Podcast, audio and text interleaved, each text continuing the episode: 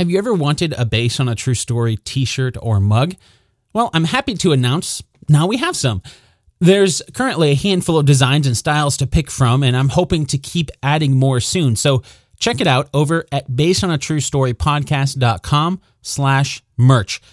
Again, that's basedonatruestorypodcast.com slash merch. Thanks.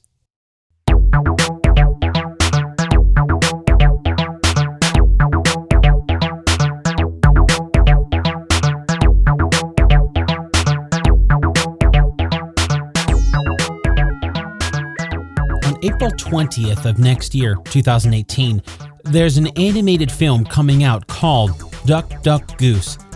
While I'm fairly certain it's not based on a true story, as a fan of animated films, I'm eager to see the debut film from a new animation studio, Original Force Animation. They're backed by the Chinese mega company Tencent, the same company that owns Riot Games, the makers of the massively popular game League of Legends. Alongside Jim Gaffigan in the lead role, one of the characters in Duck Duck Goose is voiced by none other than comedy legend Carl Reiner. Carl began his acting career in 1948 and became a household name as he played Alan Brady on The Dick Van Dyke Show. That's a show, by the way, that Carl also helped write for five years. As it turns out, writing runs in the family because Carl's son, Rob Reiner, would grow up to follow in his father's footsteps, both writing and acting. Rob has a couple dozen writing credits to his name, including classic TV shows like All in the Family, a show he also acted on as Michael Stivic, or Meathead, as his character was nicknamed. Oh, and if you saw The Wolf of Wall Street, Rob Reiner was the guy who played Leonardo DiCaprio's character's father, Max Belfort. And yet, with all of those accomplishments, a lot of people know Rob Reiner for his work behind the camera. In 1992, it was Rob Reiner who directed A Few Good Men, a film written by Aaron Sorkin, and went on to be nominated for Best Picture at the Academy Awards. It didn't end up coming home with the Oscar, but it's a film that almost everyone knows at least one line from, even if they don't know it's from A Few Good Men. I'm speaking, of course, of Jack Nicholson's famous line, You can't handle the truth. Yeah, I know Jack says it a lot better than I do. That's why he gets paid the big bucks. But since we're on the topic of truth, that's sort of what this show is all about. So, what is the true story behind A Few Good Men? I'm Dan Lefebvre, and this is based on a true story.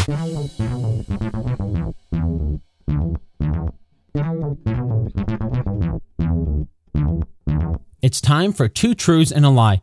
Listen closely for the two truths scattered throughout the episode then, by process of elimination, you'll know which one was a lie. We'll do a recap at the end of the episode to see how well you did. Okay, here are the two truths and one lie. Number one, the real Marine attacked in the Code Red incident wasn't murdered. Number two, the real Daniel Kaffee ended up being mysteriously murdered. Number three, Aaron Sorkin started writing A Few Good Men on cocktail napkins. Before we get back to the show, I want to let you know that you can chat about this episode by joining the Based on a True Story Facebook group over at facebook.com slash groups slash based on a true story podcast. Once again, that's facebook.com slash groups slash based on a true story podcast. You can also find a link to it in the show notes over at based on a true story podcast.com. And with that, let's compare history with Hollywood's version of A Few Good Men.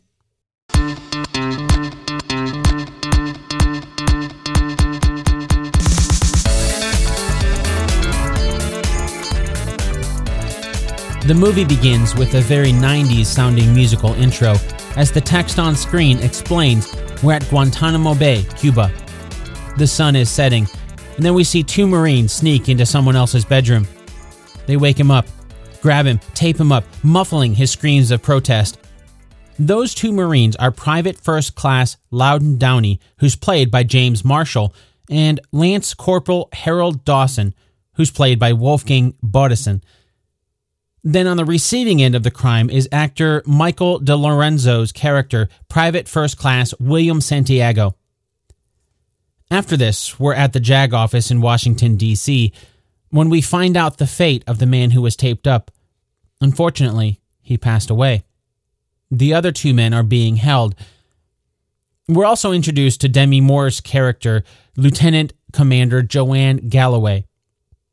As is often the case, we can kick off this movie by learning that, like this introductory scene, most of this is not real. At least, there's not really any documentation outside of classified information to back it up, that is.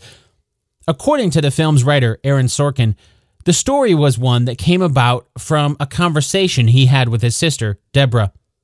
It was in the 1980s when she joined the Judge Advocate General's Corps in the U.S. Navy, or JAG, after graduating from Boston University Law College. Basically, JAG are the Navy's lawyers. While Deborah was a JAG lawyer in 1986, a casual phone call with her younger brother drifted into a case that she was working on about something called a code red. He might not have thought much about it at the time, but it was that phone call that would end up being Aaron's inspiration for the film. As a quick side note here, a code red is slang term in the military for illegal hazing. Since it's illegal, it's something that's quite simply not really something we're likely to know if it happens. Not officially, anyway. There have been quite a few reports of military members claiming to know about Code Red incidents. Usually, they're incidents like what we saw in the film, some sort of retaliation or hazing of soldiers that's not officially sanctioned by the U.S. military. But, of course, there's not going to be any official documentation to back it up. At least, nothing that's available to the general public, like you or I. So, while there's no way to know for sure, short of asking Aaron Sorkin himself, and he's not replying to my emails, exactly how true the movie is, but I'm just guessing Aaron didn't copy everything in the movie scene for scene from a phone call. Not only that, but we also know from some interviews Aaron has done in the past that he wrote the film while he was at his other job. You see, while we might know the name Aaron Sorkin now because of his hit shows like Sports Night, The West Wing, or The Newsroom, but at the time, he wasn't known. He had graduated from Syracuse with a bachelor's degree in musical theater in 1983 and spent many years struggling to get into show business as he worked plenty of odd jobs just to pay the bills. It was while he was working at one of those jobs as a bartender for the Palace Theater on Broadway in New York City that Aaron had the call with Deborah. By that I, that, I don't mean that she called him while he was actually working at the bar. The call was actually on a Sunday morning, so I doubt that he was working at the bar that early, but that's where he was working at the time. And it sparked an idea. Later that very same day, while Aaron was at work, he used cocktail napkins to start writing down the story idea. So, with that in mind, we can get a sense for the basic structure of how some of it might have been based in truth, but there's plenty that was made up to fill in the gaps. And that's not even to mention the events that took place at Guantanamo Bay. If you've not heard of that, it's the United States super secret military base in Cuba. Not secret in the sense that no one knows it's there, obviously, we all know it's there, but secret in the sense that only those with a need to know basis have an idea of the things that go on there most of the time.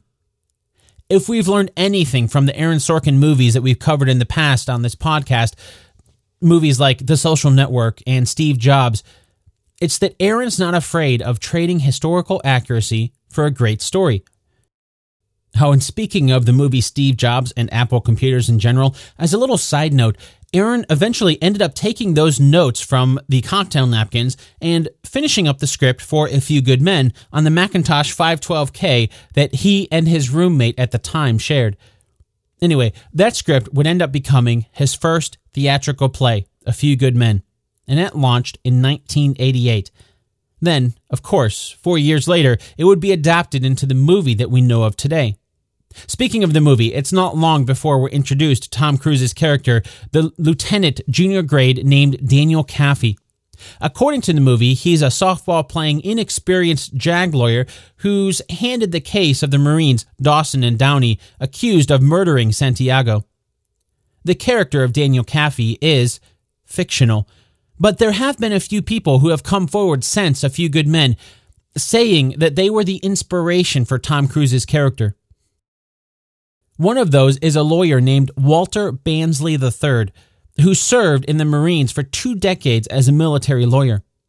At least as of this recording, if you go to his website at Bansley Law, that's B A N S L E Y law.com, you'll see that in his bio there are reports that he's the lawyer Tom Cruise's character is based on.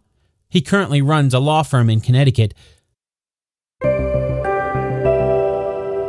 I'm sure it's no surprise that I believe we can learn from history. And that includes my own personal history too.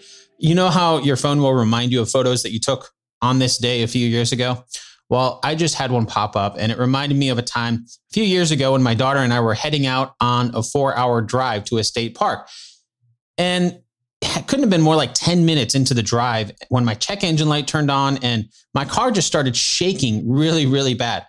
Needless to say, we ended up spending the rest of the day at the mechanic instead of the park. Not only was that day ruined, but all of a sudden I had a huge unexpected bill to figure out how to pay. And I really wish I had known about today's sponsor then because that would have relieved a lot of stress. EarnIn helps alleviate financial anxiety by giving you access to your pay as you work instead of waiting for the next paycheck. You can get up to $100 a day or up to $750 per pay period.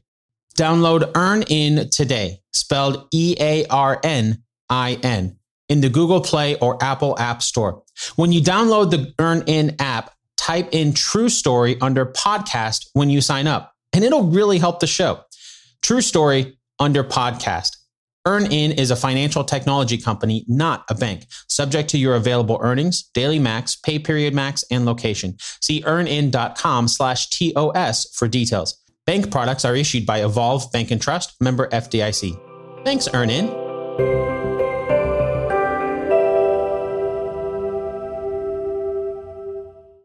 Another lawyer who claims the story in A Few Good Men is based on him is Chris Johnson. Chris is currently a lawyer in California, and again, on the bio on his website, he talks about his defense of a hazing incident at Guantanamo Bay while he was a Navy JAG. Then there's David Iglesias, who, after the timeline of the movie in the 1980s, was the U.S. Attorney for the District of New Mexico from 2001 to 2006, before a rather public and messy firing by the then President George W. Bush. As if that's not enough lawyers claiming that they were the inspiration for Tom Cruise's character, there's another one named Don Marcari. Like some of the others, Don has the claim that he's one of the true life inspirations for A Few Good Men on multiple pages over on his law firm's website. So, What's the point here? Well, for one, the movie is correct in showing that the case didn't involve just one lawyer on both sides. But it's also something where one can't help but be a little suspicious when a Hollywood movie is made about one of your cases. Of course, that's going to be amazing marketing for you. That's why it's all over their websites. And since a lot of what really happened is hidden in the veil of military secrecy, it's likely that we'll never know who the real heroes were and who were simply participants. Or maybe they were all heroes, and Tom Cruise's character really was a composite of all four lawyers, like some of them have claimed over the years. So, who was the real person that Tom Cruise's Lieutenant Daniel Kaffee was based on? Well, I've been unsuccessful in reaching the film's writer, Aaron Sorkin, to find out, but the New York Times tried to find out, and they got a response from a spokesperson for Aaron. According to him, Lieutenant Daniel Kaffee is based on no one. That's right, he's a completely fictional character.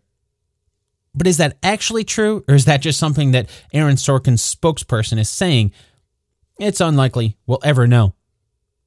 Now that we've had a few more great movies come from Aaron Sorkin that have been based on a true story, it's my own speculation, but I'd venture to guess that he cared much more about creating a good story than worrying about actual history. So it's probably true that he was a fictional character with bits and pieces pulled from the real people. And that makes sense, especially when the actual history is hidden. As you can probably guess by now, there's a lot of mystery around the true story that inspired the film. That doesn't mean there's anything underhanded going on, but there's a lot of unknowns when it comes to a military trial hidden from the public eye. While we don't know a lot about the details of the case, I'd be remiss if I didn't mention probably the most famous line from the movie. It's Jack Nicholson who's playing Colonel Nathan Jessup saying, You can't handle the truth. Actually, that might have some extra meaning. Based on a true story, you can't handle the truth? Hmm.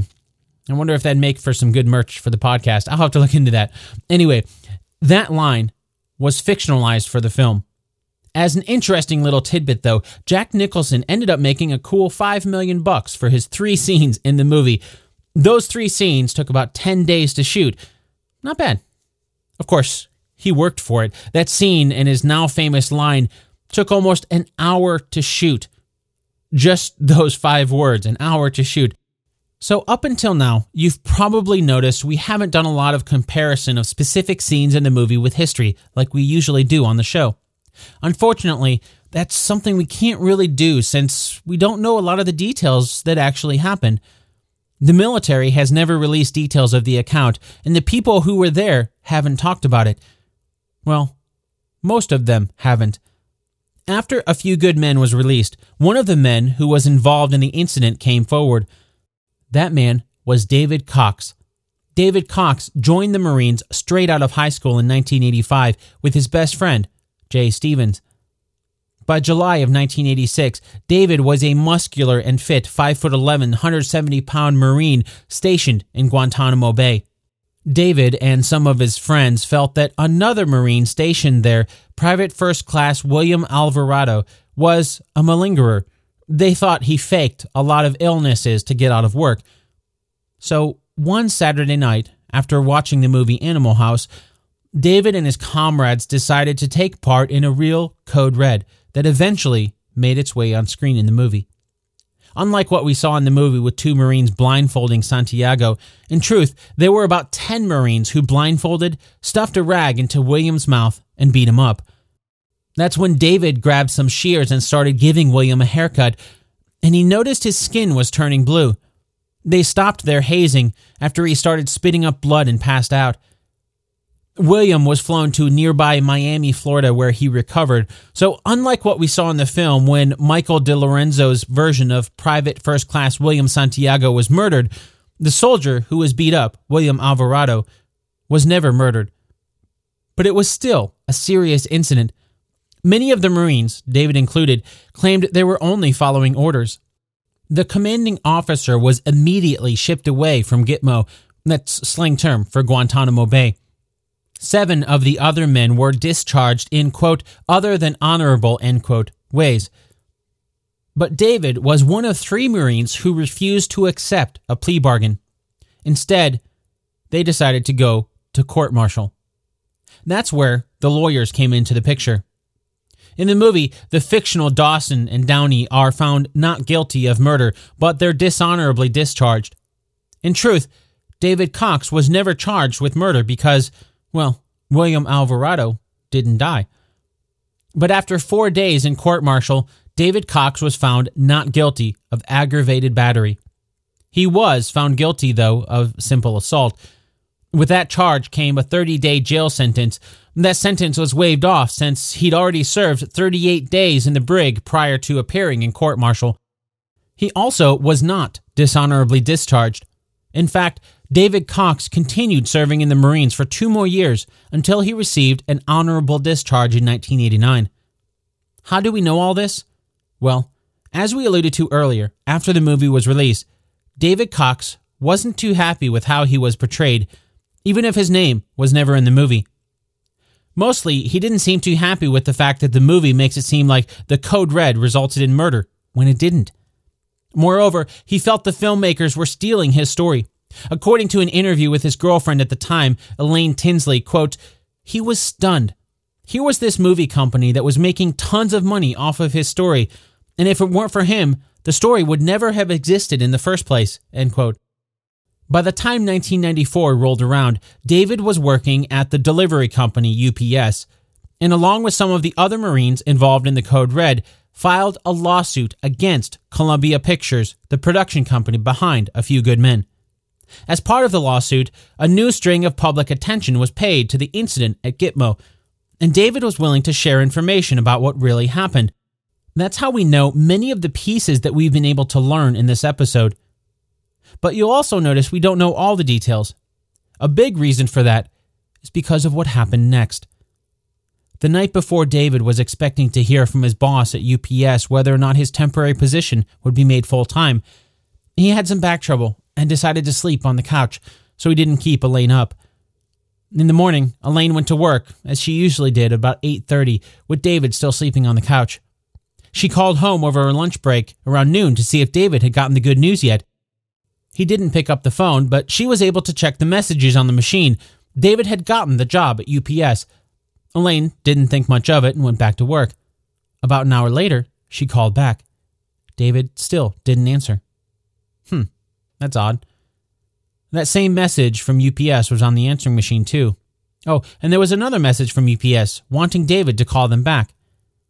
Oh well, maybe he's just sleeping in late. After all, his back was giving him enough trouble that he slept on the couch. Maybe he didn't get much sleep the night before and is catching up.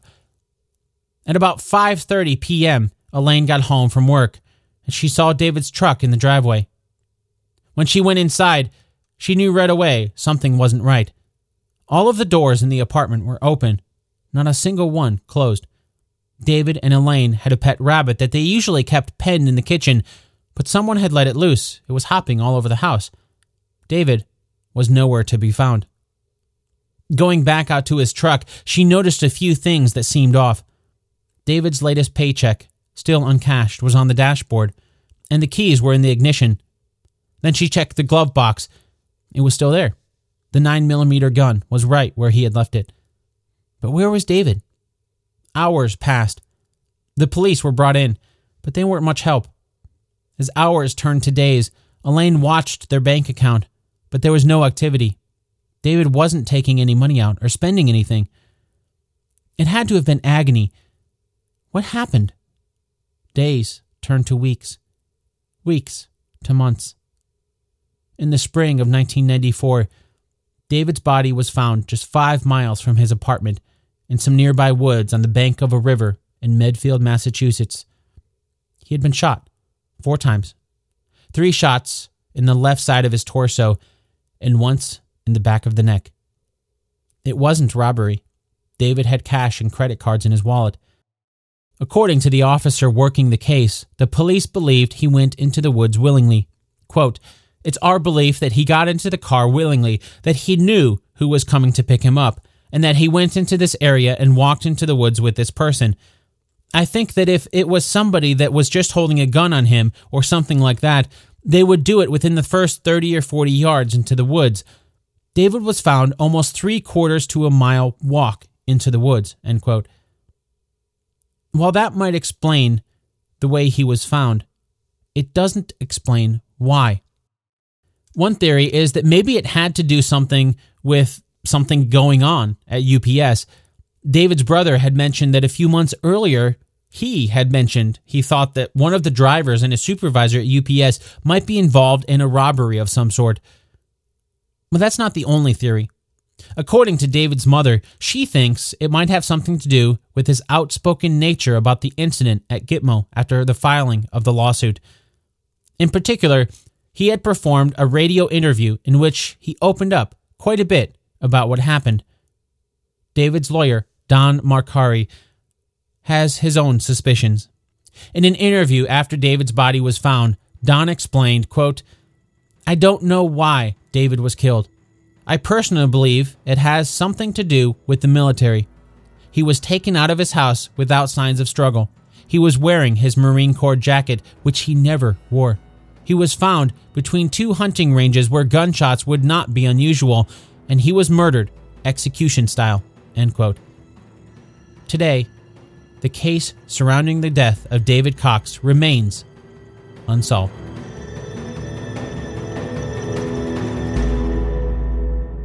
This episode of Based on a True Story was written and produced by me, Dan Lefebvre.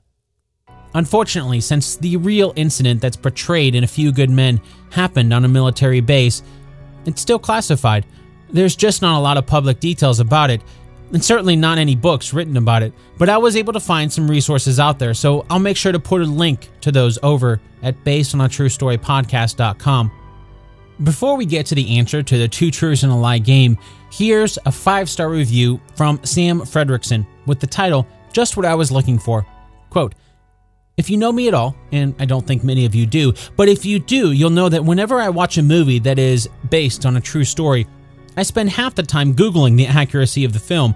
I am a huge history fan and love knowing the actual reality of the events behind the blockbusters.